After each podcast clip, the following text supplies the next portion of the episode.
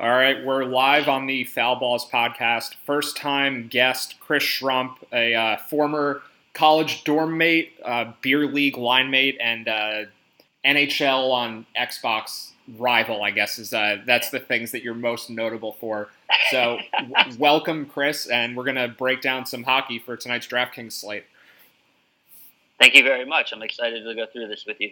All right, so let's start it off. We're going to go game by game, I guess. There are a few of them that we can kind of just go over quickly. So we can start with your Washington Capitals against the Columbus Blue Jackets. Uh, Bobrovsky got the night off last night, so he's going to be starting, and the betting line movement actually favors him a lot. So the total in this game dropped from five and a half to almost five. It's almost a half goal move, which is one of the more significant ones for for the night. And the line's also gone against the Capitals, even with the public kind of on the Capitals in the over. So the Sharps in Vegas seem to think that Columbus can prevent goals pretty well. And I guess there's a lot of variance in Columbus when it comes to goal prevention because they're really good five on five, but they're bad on the penalty kill. So if the Caps can score on the power play, it could be a big night for them. But five on five, it's probably going to be tough for them to generate a lot of chances. Yeah. So the Caps power play, though, is not nearly as lethal as it's been in years past. They haven't been clicking on all cylinders, and a lot of that has to do with uh, Matt Niskanen being out for a while. Um, because everybody thinks that John Carlson uh, runs the point on the first power play, but the last couple of years it's actually been Niskanen. So they haven't they haven't been they're good, but they're not great on the power play like they've been. You know they've been top three in the league for the top for the last four or five years on power play. Now, now Washington's been struggling to score five on five, and I think they're like 18th or, or 19th in the league in total goals for. Um, now to fix that, they put Ovechkin and Backstrom back on the same line, but they haven't been exactly lighting it up, and they scored one goal, granted against another good goalie, uh, quick on Thursday night, I believe. Yep. So I, I, I would um, I kind of my my intuition and uh, kind of aligns with what you were saying, with the under being the better pick here. Yeah, so Bobrovsky is actually really cheap for this matchup. He's only at seventy five hundred. So, kind of just scanning the goalie prices, I think he's my favorite goalie that I would use independent of correlation with his team. So, I don't really think it's a good spot for Columbus either. Second night of a back to back, they're in Washington. Holtby's one of the better goalies in the league not really a great spot for Columbus to score a lot of goals, but I think Bobrovsky, if there's any player to use from either team, that's the guy I would pick. And there isn't really another game where I just like the goalie and no one else. I think this is the only game that sets up that way. Well, it, it comes down to how much you value that uh, winning winning the game bonus that you get from the goalie. Because I think I agree with you. I could see Bobrovsky having 29 saves on 31 shots or whatever, which is a great game. So could Holtby steal the game and make it a two-one game, and you don't get that bonus? I agree with you completely. I would not actually play anybody else on these teams.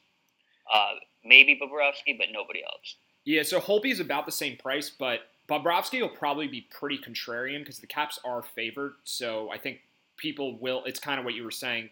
People are looking for that win bonus. That's usually the biggest factor when it comes to how much ownership a goalie gets and the Caps are favored, so maybe people flock to Holtby. It is the second night of a back-to-back for Columbus, so it does look like the public also likes the Caps here. So the perception. There, there's all. Oh, go ahead. Yeah, just the perception could be that Holtby is a lot more likely to get the win than Bobrovsky. So I think Bobrovsky could be extremely contrarian, and if he does get the win, then there's a lot of upside there. But it, it's certainly not a safe pick. I think the Caps are also a popular pick here because um, they have they seem to be good on home ice. Now they were they had a long winning streak on home ice, or a long, I guess, point streak on home ice. They did lose a couple games in overtime during that streak, but the beginning of the year and currently they have not been very impressive on home ice, and their opponents in that in that eight game um, point streak, and, and I think they won seven out of the eight or six out of the eight in that streak were were very weak. You know, we had like Buffalo at home so I think I think there's a little bit too much emphasis on the Caps' home record right now. I don't think they're clicking on all cylinders at all. I would I don't I'm not going to touch this game. Well, I'm glad you've been able to remove your Capitals fan bias and uh, agree with me that they're not really at all a strong pick tonight. And glad you mentioned Buffalo too, because that's that's the next game we can get to, and this should be the most popular spot for any team. The Penguins just won four nothing in Buffalo last night. Now they're taking on the Sabres. Second game of the home and home, so it's Penguins home versus the Sabres. And Pittsburgh is a massive favorite. The line is minus two thirty. The over under for this game opened at five. It's actually all the way up to six now. I don't think I've seen an over under move a full goal in a hockey game the entire year. So this is pretty substantial. And minus 230 with an over under at six is about as high of a goal expectation as a team can have. So a lot of people who look at Vegas lines to determine their picks will be on Pittsburgh. And I do think it's a really strong spot for them. But even on a slate this large where there are 10 games to choose from, I still think the Crosby line, or at least Crosby himself, reaches 20 plus percent ownership. The Malkin line is probably really popular. So I'm going to be mostly fading this game just because for tournament strategy, it doesn't make sense to do what everyone else is doing. But mm-hmm. I'm not comfortable with the fade because Pittsburgh could definitely do well against Buffalo here. Yeah, this is a game that I could see being a, a 5 1 uh, game. Pittsburgh, I mean, Pittsburgh on home ice, pretty solid. They already won 4 nothing the other night. They're just clearly better talented than up and down their lineup than Buffalo. Second night of back to back for both of them. But Pittsburgh's going to come out, and I think I can just see this being a blowout. Now, if you're not going to play the one-two line for the Penguins, you definitely could look at um, playing their goalie. Though I, I think Jarry or DeSmith is a pretty solid pick. Buffalo doesn't score; they're near the bottom of the league um, in scoring, and they're even worse on the road. Yeah, my concern. Well, if we don't know who the starter yet for the Penguins will be, so it could be Jarry or DeSmith. Jarry just had a shutout last night, so he'll be really popular too. But if DeSmith is the starter, then maybe he's less popular because it's just not the same person who had the shutout. And DeSmith has very little NHL experience. He, uh, I think he's made one relief appearance in the NHL this year where he was really bad, uh, coming in for Antti Niemi and giving up. I think it was two or three goals against the Jets after Niemi had already given up five. And then um, he's been good in the AHL, but no real NHL experience. So maybe that's the sort of contrarian pick if DeSmith is the starter. But if it's Jarry, I don't think I'll use him because I think he'll be too popular. Now, now we just need to backtrack to Antti Niemi. Yeah. How does that guy continue to get picked up? How how do teams take a chance on a guy who has been so bad he should have been in the minors almost three years ago now? He hasn't played a good game. I think actually his last start was not terrible, but he hasn't played a good game in over three years. Yeah, he's uh, really awful, and he's been picked up by four different teams this year already. Uh, I don't know if the Canadiens have released him, but that's his that's the team he's on now, or his most recent team. It's insane that a goalie could keep getting cut and just keep getting claimed by everyone. I mean, what is it? He's a veteran, so people like his veteran presence in the locker room. I, I have no idea why he's still on an NHL roster, but if we see his name pop up as a starting goalie for anyone at any point in the year, I think it's an automatic consideration of whoever's playing against him. Oh, oh, without without a doubt. Yeah, he you know he he was an absolute disaster in Dallas. Completely wrecked their goaltending plan when they went with the two-headed monster. Just a terrible play by them. Yeah, it's uh, I guess you can't really call it a monster, but it, it was supposed to be anyway. And uh, Niemi he's been responsible for so many winning lineups in daily fantasy for opposing teams. He gave up seven goals to the Lightning, I think five to the Jets, and there were a couple other bad ones.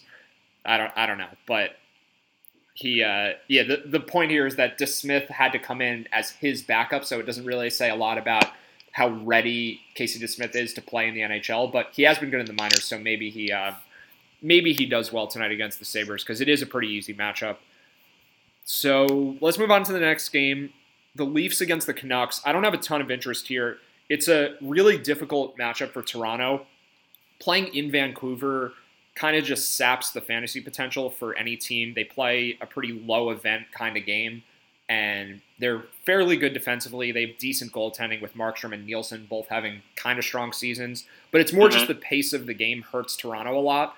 So we've seen the over under for this game move from six, where the um, the VIG was at minus 110, but now it's down to minus 130. So the line is trending towards five and a half. The uh, the sharp money definitely seems to be on the under, and the Leafs are only small favorites. So while Toronto is usually pretty popular, I don't think there's a ton of expected output for them. But for Vancouver, the uh, combination of Boeser and Horvat, they were playing with Baertschi for a while. They've actually switched up the lines. I don't know if you know this guy, but they've got a rookie playing on the first line with Horvat and Boeser. Yeah, Goldobin. He, I think he had an assist in his first game. This is now his second game in the NHL. I think that trio is one of the cheaper ones that actually has a good amount of upside. So I think you could play those three together. Um, Goldobin wasn't on the first power play unit though in the first game, so that kind of hurts him. But if they do put him on the power play, that would be a huge boost. So if we see Goldobin on the power play with Horvat and Boeser, that's actually going to be one of my favorite lines. But as it stands, I think they're just sort of decent. Yeah, one of, one of my favorite things to do um, after you know uh, playing, learning to play this uh, daily fantasy hockey is to play this Vancouver one and pair it with another one. They're the only one line that you can actually pair with another one consistently um, because of how cheap they are. I don't know if I love it with a rookie in his second game at left wing now, especially because uh, uh, Baertschi was on the power play too. I kind of would avoid this game completely as well. Yeah, I guess it changes a lot if Goldobin does get moved to the power play, but yeah, at present time we don't know, and it, it probably is the case that he just won't be on the power play. So I don't know. We're we're gonna get to some cheaper spots that are better. I think it does make sense to fade it. It kind of just depends how many lineups you're making. If, if for me, if I'm doing 20 lineups, I think they find their way into one or two of them, even without the power play correlation. But it's not it's not one of the better spots unless we get that lineup change. Matt, did you want to talk about uh, your lineup strategies now? Oh yeah, this is uh, definitely this is something I've sort of been changing recently. So I was playing 20 lineups per night for the whole season, but more recently I've adjusted the strategy where I play fewer lineups if there's a really chalky team that I'm fading. So the logic is if there's one really obvious spot that is sort of a, it, it makes sense as a pick, uh, the example I used before we started is if this Pittsburgh game against Buffalo happened during a four or five game slate, then the ownership on Pittsburgh would be really high in the three, five, eight dollar tournaments, but it'd be even higher in the let's say thirty and forty dollar tournaments. So if you're going to fade a really chalky team, it makes more sense to play where the ownership on that team is even higher. Because if you're going to bet bet against a team that everyone's using, you want as many people to be using them as possible. So if you're right, you can take you can have the advantage on even more of the playing field. Um, for tonight with 10 games, even though there's going to be some high owned teams, there's never anyone that high owned with 10 games. Uh, I mentioned Crosby as 20 plus percent. On a four or five game slate, he could be 40 or 50 percent. So on a slate this large, I definitely think the 20 lineups are the way to go, or just more lineups than you ordinarily would make. But I am talking about the same total money. It's just pl- con- condensing your money into just one or two combinations for more expensive tournaments or spreading it out where you're doing more combinations in less expensive tournaments. Mm-hmm. Makes sense. Now, do we know who's playing uh, goalie for Vancouver tonight? Uh, it's the probable starter is Markstrom, but they haven't confirmed it yet. I think Nilsson started the last game, and they've kind of just been alternating them. So it makes sense it would be Markstrom, but he hasn't been officially announced yet. And he actually, I think, could be a decent play. He's only at 7,300. Um, I like Bobrovsky a lot more as an individual goalie play. There's, mm-hmm. I think it's more likely Bobrovsky gets the win, and he's just a better goalie and probably an easier matchup. But Markstrom, I think, is worth considering also. Uh, okay, let's move on to Detroit Montreal. All right. I don't have a ton of interest in this game. I think it, it would be a really good spot for Montreal against Mrazek. But Jonathan Drouin's out and Shea Weber's questionable, so it just hurts the it hurts the whole offense for Montreal. They did do really well. They just played in Detroit in their last game and scored six goals, and they didn't have either of those guys. But I think that was sort of an anomaly. They didn't have a ton of shots, and Jimmy Howard just had a really bad game. So, oh, I, I know he's my non-daily fantasy hockey uh, second goalie, and he put up like negative twenty three points the other night. Got killed by them. Yeah, that, um, that was more just bad goaltending than I think good offense by Montreal.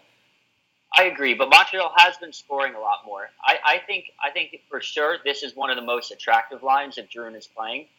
I think that Peter Mrazek is not very good. He hasn't played very well. Um, you know, you, it's crazy because if you think back a couple years ago, uh, they were about to ship Jimmy Howard out the door and have just ride with Mrazek. that would be a bad of, as bad of a decision as signing Antti Niemi now in hindsight, huh? yeah, I don't know. It's so, hard to be as bad, but close for sure. Close. Uh, yeah, I don't know. Anything in like that 85 to 88 save percentage range, you should just get shot. Yeah, um, there are uh, some goalies we're going to get to that are in that range also. Just terrible. No, so I would look at Montreal one maybe.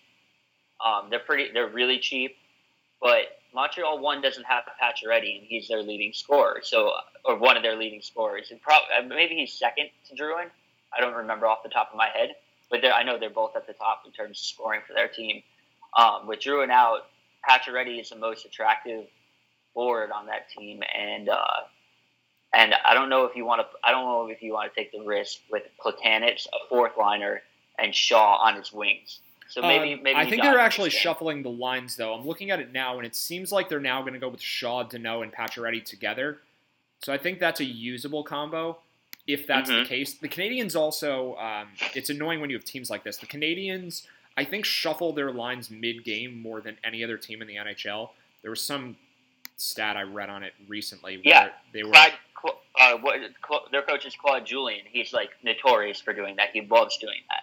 All right, good. So anecdotally, it seems true. Also, that's good. But yeah, I'm um, looking at the line combinations on a couple different sites now. It does look like Pacioretty, Danault, and Shaw are going to start together. So that's probably a usable line. But I think there are just better spots that we haven't gotten to yet for similar prices. So I probably won't use them.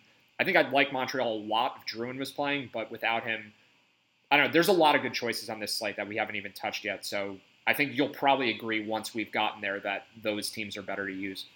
Oh, absolutely. All right, so we're going to skip over the San Jose and Tampa Bay game, right? Uh, yeah, let me just mention why I'm fading it first because Tampa Bay was the highest owned team.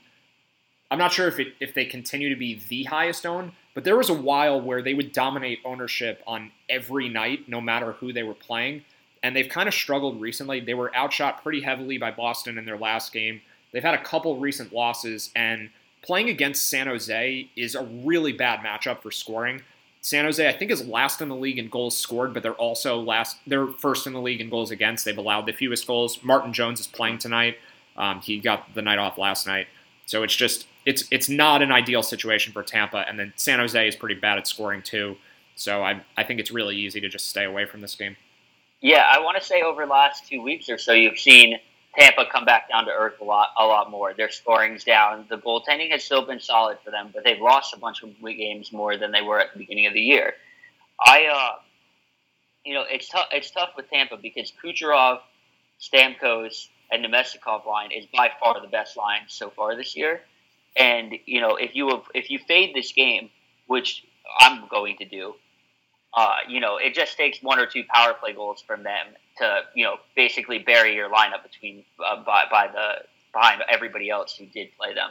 But I'm, I'm, I'm going to avoid this game tonight. I think San Jose is good enough defensively. Like you said, they are they are at the top in terms of least goals uh, allowed. I know they don't score. It's just going to be a low scoring game. I think. Um, should we move into where are we at? Buffalo Pittsburgh now. Um, Buffalo Pittsburgh. So, oh yeah. Well, I can mention one more thing on that because I guess we already talked about Buffalo Pittsburgh, but the ownership I think won't be on Tampa because it's it's going to be mostly on Pittsburgh and it'll kind of be spread out around the rest of the teams. So it's not ownership why I don't like the Lightning. It's just they're expensive for one. It's it's very pricey to use their players, and you need like a really really cheap second line to make it work salary wise with them within the roster construction. But it's just yeah, so, it's not a great matchup, and they're very expensive. I think there's actually more goal output that you can expect from much cheaper lines. So what I was kind of uh, saying earlier about how that Vancouver line was cheap enough to pair with another first line, any other first line, basically. You cannot pair the, the Stamkos line with another first line. There's no, they're the exact opposite. They're they're just too expensive. You don't have enough money. Yep, and there are a lot of good first lines on this slate. So now we're going to get into I guess, four consecutive games where the first line is definitely usable. So Nashville, Anaheim. Uh, I'm not sure if it's Gibson or Miller starting yet. They haven't announced it, but Anaheim is really, really depleted by injuries right now. Uh, Ryan Kesler's out. Getzlaf is out. They don't have Rakell. I think he's either doubtful or questionable, so maybe he ends up back. But they also just traded Sami Vatanen for Adam Henrique, so that probably hurts their defense a bit too. Um, they just lost to oh it was Columbus last night. The Blue Jackets beat him four two, and they they had a win against St. Louis on the road before that. But they've given up a ton of shots in both of those games, so I think it's a bit of a mirage that they were able to keep those games close.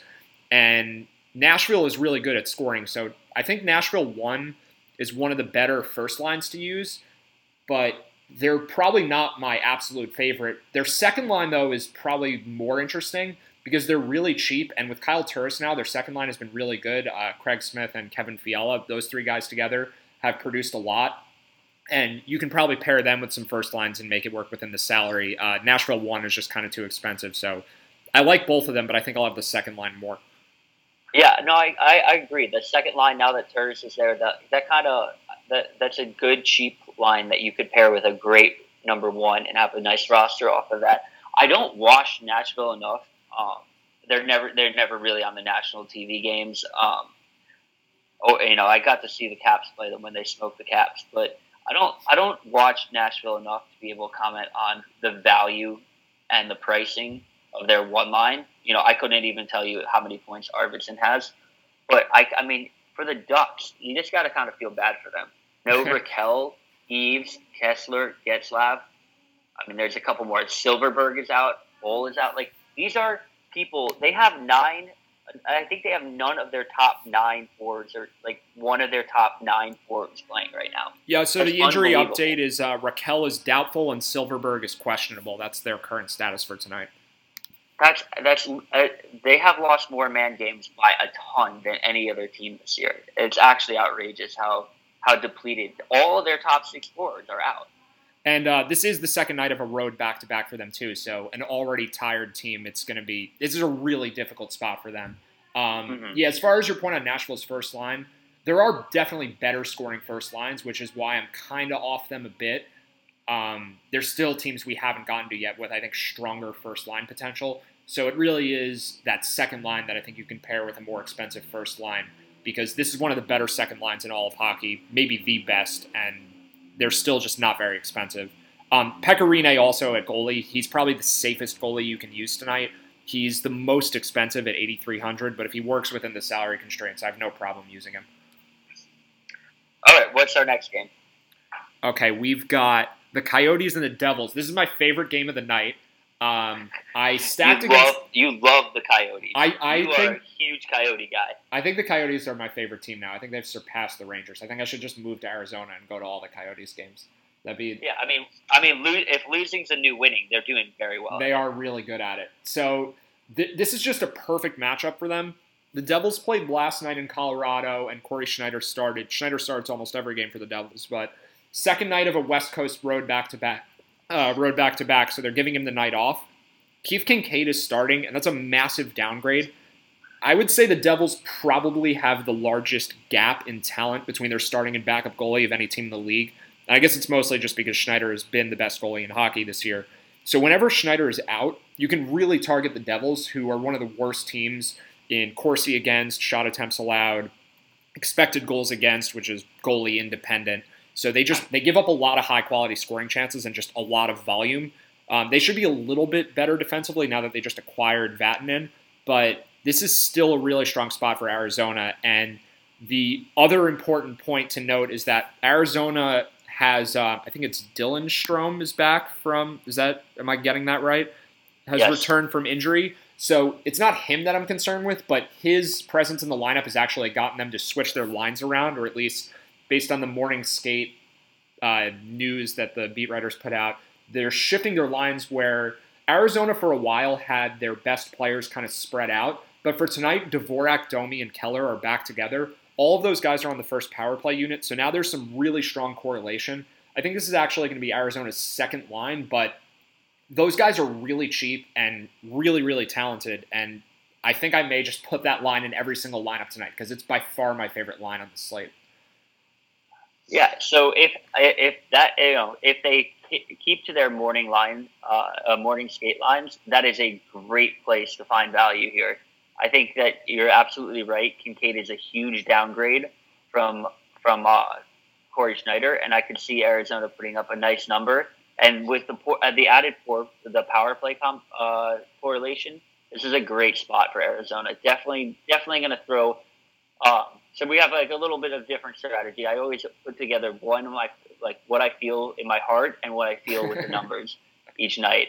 Um, yeah, we'll see which one ends up working better. I'm going to say the numbers yeah. ultimately prevail, but I, I oh, won't I won't argue absolutely. with it much.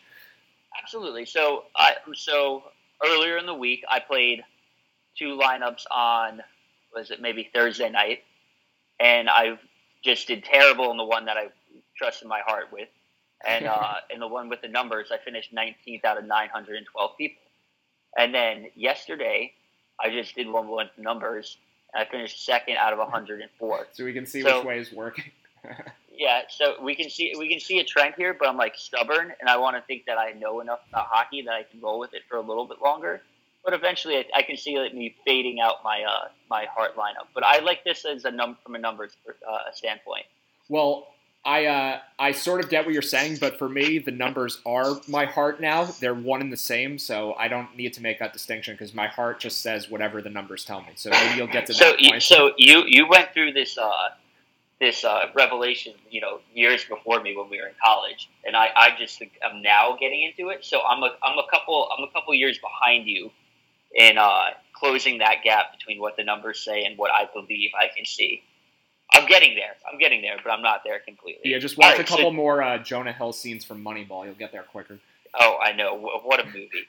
um, so, uh, do we like anybody on New Jersey? Probably not. Really. No, I actually think Scott Wedgewood is worth using. Um, he's only 6,900. I think he's the cheapest starting goalie tonight. And it is the second game of back to back for the Devils, so that does hurt their offense. They don't have Adam Henrique, so that hurts their offense. And I think there are a couple other guys that are hurt for the Devils. Marcus Johansson was out. Uh, he's now back in the lineup, actually. But yeah, but Brandon Gibbons is going out though, and Palmieri's out. Yeah, so they they are a little bit hurt, and the Vegas line movement also supports Arizona a lot. They were at minus 105, now they're up to minus 120, and that's with most betting on the Devils. 72% of the bets are on the Devils. So it's pretty strong reverse line movement, which is always a good indicator that the sharps are on the team that's not getting much of the betting. So sharp money on Arizona. The total for this game is five and a half or six. Plenty of goal output, but not too much that Wedgewood can't hold the Devils to a goal or two, maybe even gets the shutout. So I think he'll be pretty contrarian. Most people just don't use Arizona ever. And this is probably their best spot of the entire season. So yeah, no one for me on Jersey at all. Some Wedgewood and just a lot of that Keller, Domi, Dvorak line. The only reason I would not use Wedgewood is kind of what I was talking about before. Arizona has hardly any wins the entire season. And I know that the Devils uh, are very reliant on Cory Schneider, but they have won a, a couple Kinkaid starts. So I'm not gonna. I think I'm not. I'm. I think I'm gonna avoid uh, Wedgewood just because I'm, I'm. I'm really a firm believer in you need the goalie bonus. You know, well, you, the last you know, point on that is um, this is the first game I think the whole season the Coyotes have actually been favored. So I think it is reasonably likely that Wedgewood gets the win. Okay. I, I all right. Well, maybe I'll reconsider it. Uh, at, at my initial glance, I was I, I kind of was like, I don't want to touch this game from a goalie perspective at all. No, it's. I mean, uh, we're not playing Kinkaid. Let's be real. I'm never playing Kinkaid. He, Kinkaid also is actually uh, the fourth most expensive goalie on the entire slate because the way that DraftKings usually prices it is that they just make the starter and the backup the same price.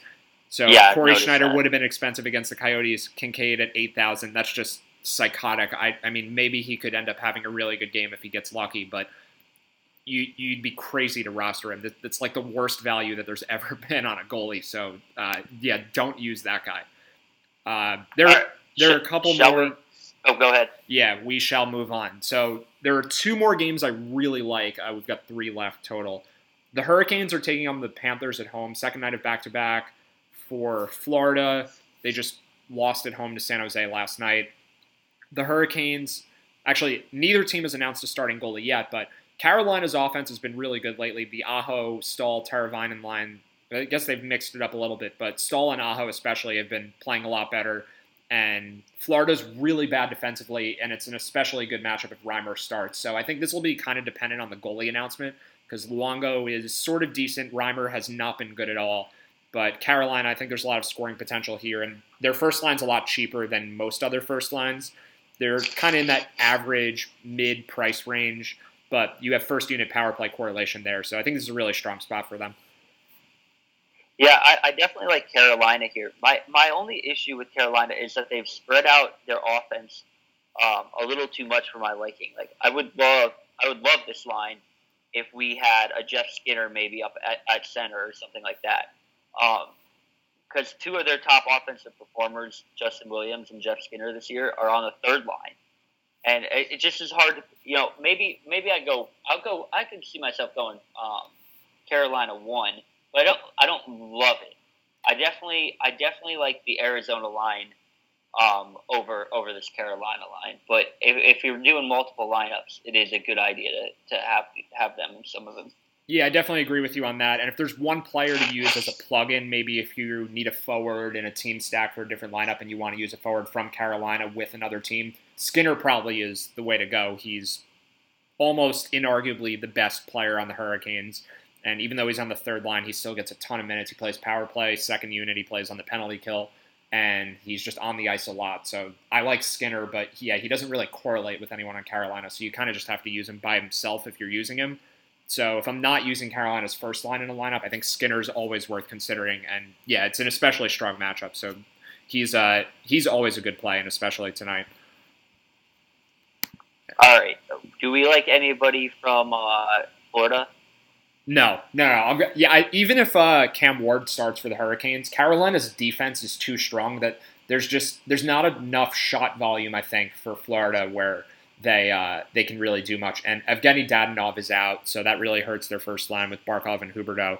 I think if Dadonov was playing and Ward was in net for Carolina, I would consider the Florida first line. But in yeah, with the current circumstances, I have no interest in them.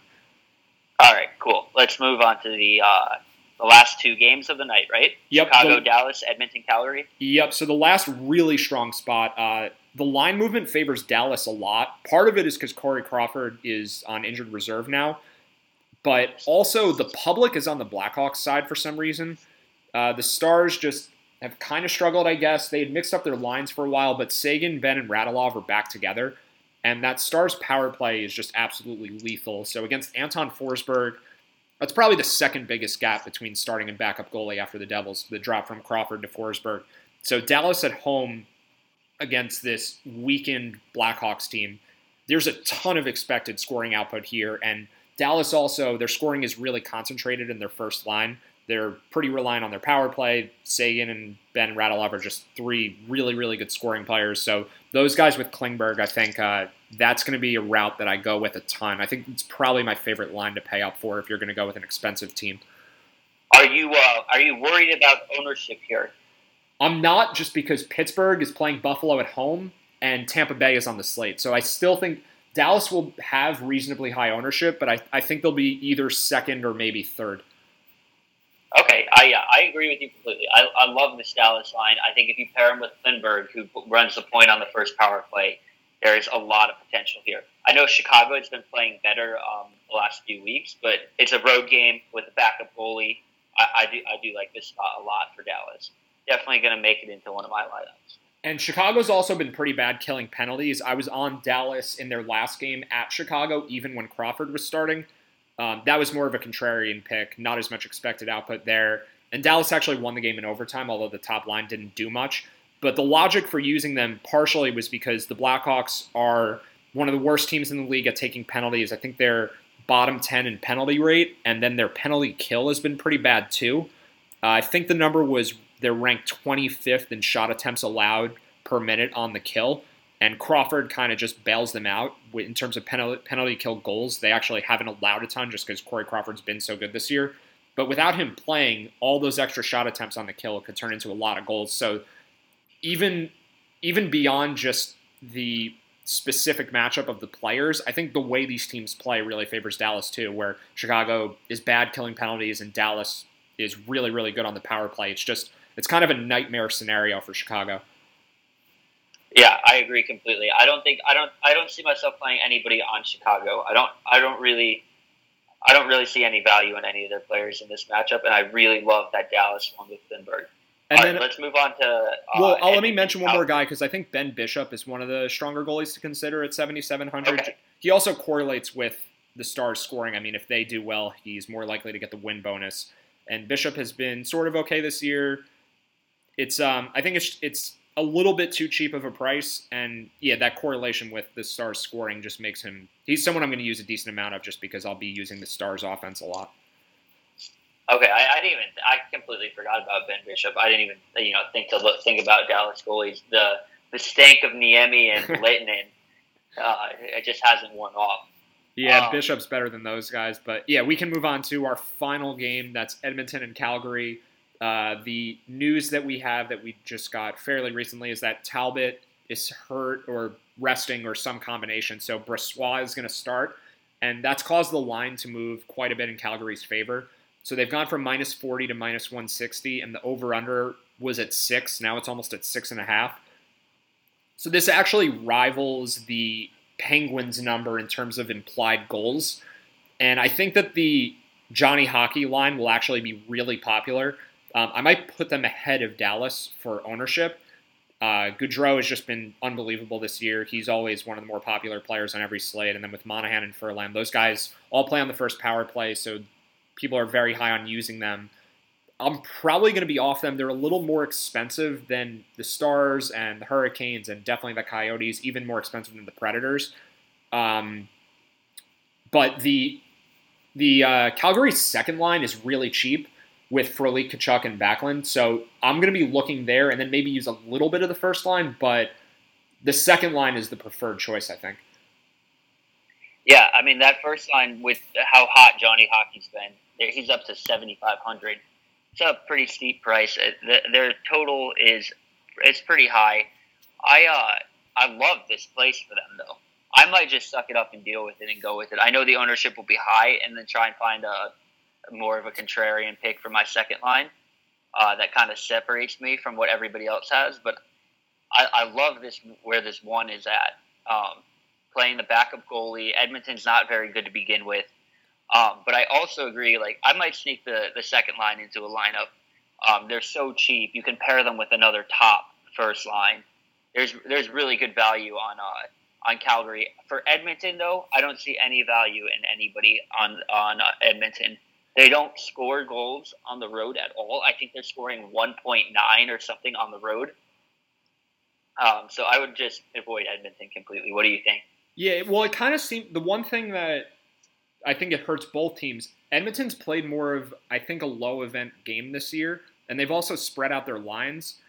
So that hurts the Oilers, but the low event thing hurts Calgary. They're just the Oilers aren't great defensively, but they don't give up a ton of chances because they've kind of been a conservative team. But yeah, definitely no interest in the Oilers because McDavid not playing with Draisaitl that hurts their expected output. Maroon's actually playing with Nugent Hopkins. He's not with either of those guys.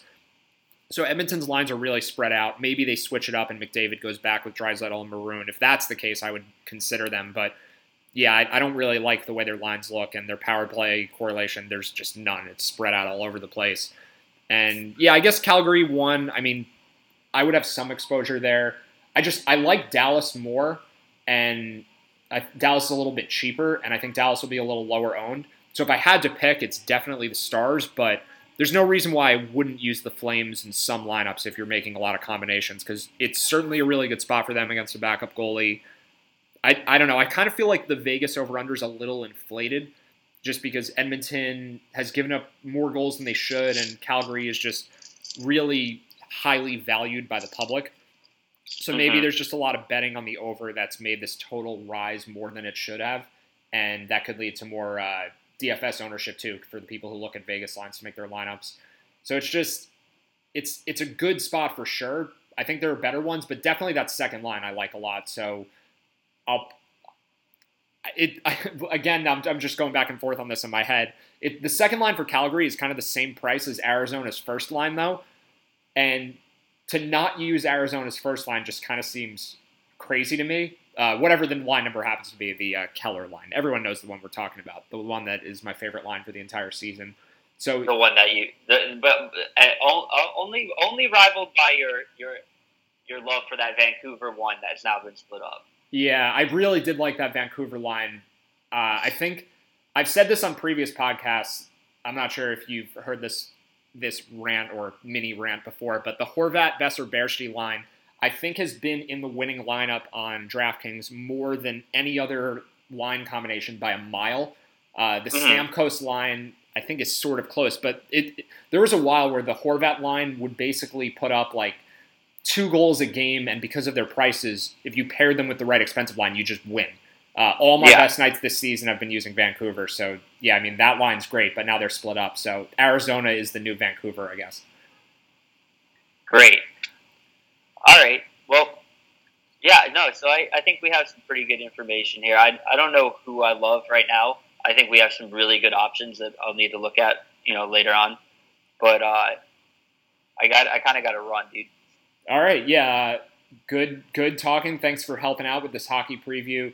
I'll just summarize really quickly. Uh, I guess it doesn't need to be said again, but my favorite cheap lines are Arizona, probably Calgary's second line, and then for expensive lines, it's probably that Dallas line, maybe Carolina, maybe Nashville, um, maybe Calgary one also. So if you, uh, yeah, if you just skip to the end, that's the summary. And thanks for listening, everyone.